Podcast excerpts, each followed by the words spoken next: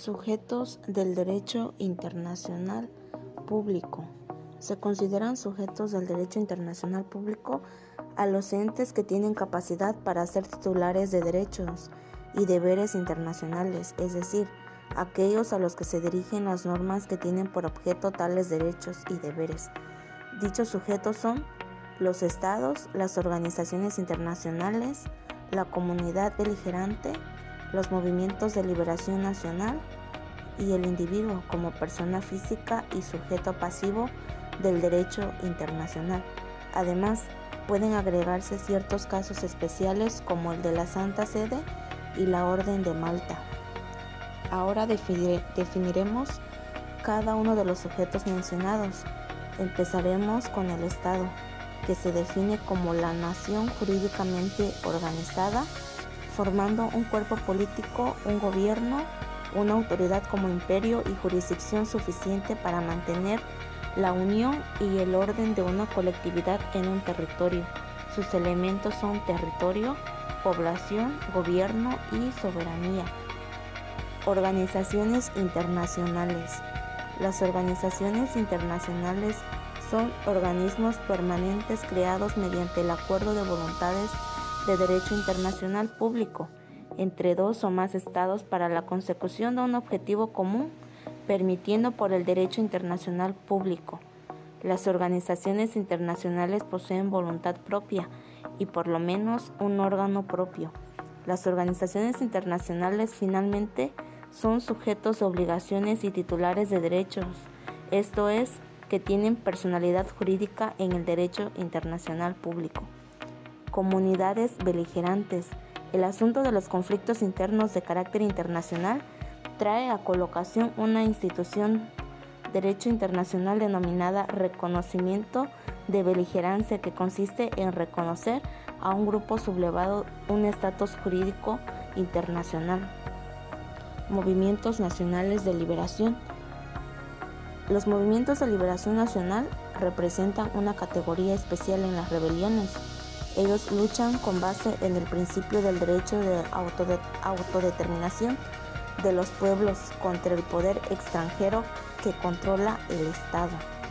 Ahora, el individuo tiene una subjetividad jurídica muy limitada, sin embargo, es un sujeto del derecho internacional, ya que tiene personalidad internacional pasiva reconocida en los principios del juicio de Nuremberg haciendo al individuo susceptible de castigo según el derecho internacional general. Además, si se observa el sistema normativo internacional, podemos determinar que la persona física es beneficiaria de muchos derechos que le otorgan las normas internacionales. Ahora, como bien habíamos mencionado con anterioridad, la Santa Sede, la Ciudad del Vaticano y la Soberanía Orden de Malta se consideran y, mencionan aparte por razones históricas, pero también se consideran como sujetos especiales del derecho internacional público. La Ciudad del Vaticano es un Estado soberano regido por el Papa, que se encuentra ubicado dentro de la ciudad de Roma. La Santa Sede es un sujeto del derecho internacional público que se integra por el Obispo de Roma y por la Curia Romana, que es un grupo de personas que se encargan de las actividades administrativas de la Iglesia Católica. Por último, la Orden de los Caballeros de Malta. La Orden de los Caballeros de Malta es un sujeto sui generis de derecho internacional público reconocido por casi todos los estados, a pesar de haber perdido su territorio soberano, la isla de Malta. Esta orden tiene una personalidad limitada de derecho internacional público. Este trabajo es elaborado por Robicelia Salinas López.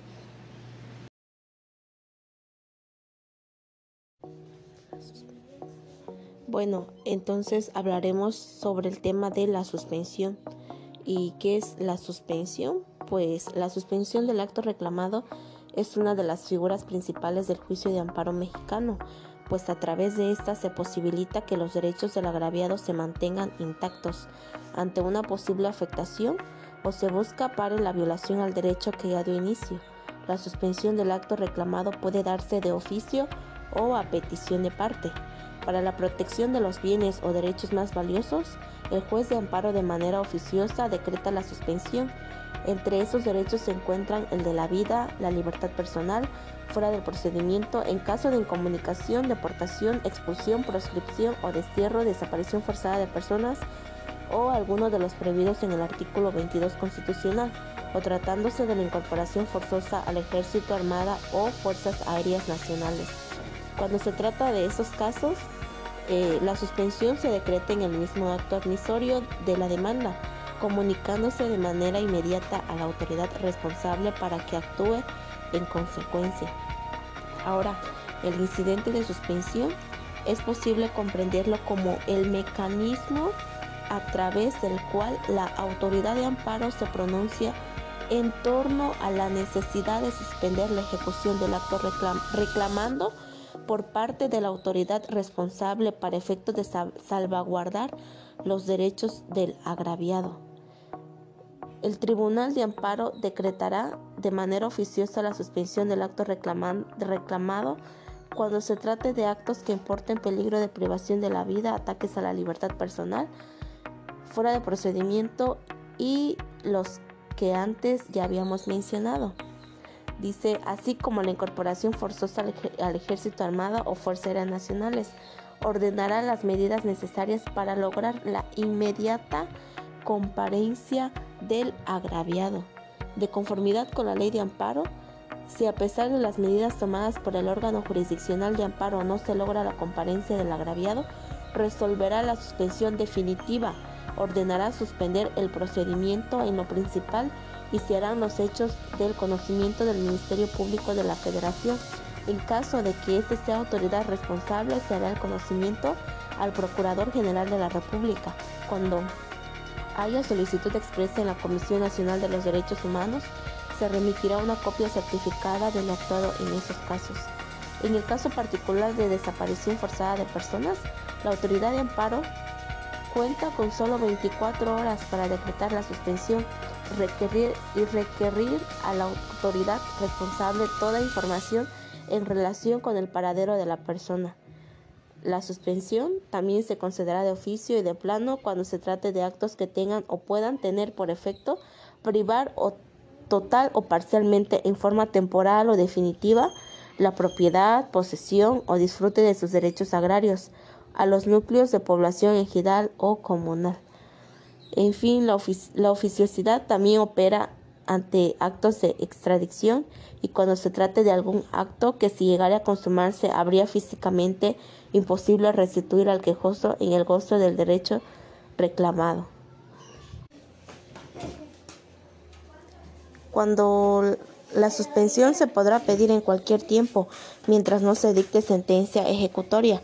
Cuando el quejoso que solicite la suspensión aduzca un interés legítimo, el órgano jurisdiccional la concederá cuando el, cuando el quejoso acredite el daño inminente e irreparable a su pretensión en caso de que se niegue y el interés social que justifique su otorgamiento. En los casos que sea procedente la suspensión, pero pueda ocasionar daño a perjuicio a tercero y a la misma se conceda, el quejoso deberá otorgar garantía bastante para reparar el daño e indemnizar los prejuicios que con ella se causaren si no tuvieren sentencia favorable en el juicio de amparo.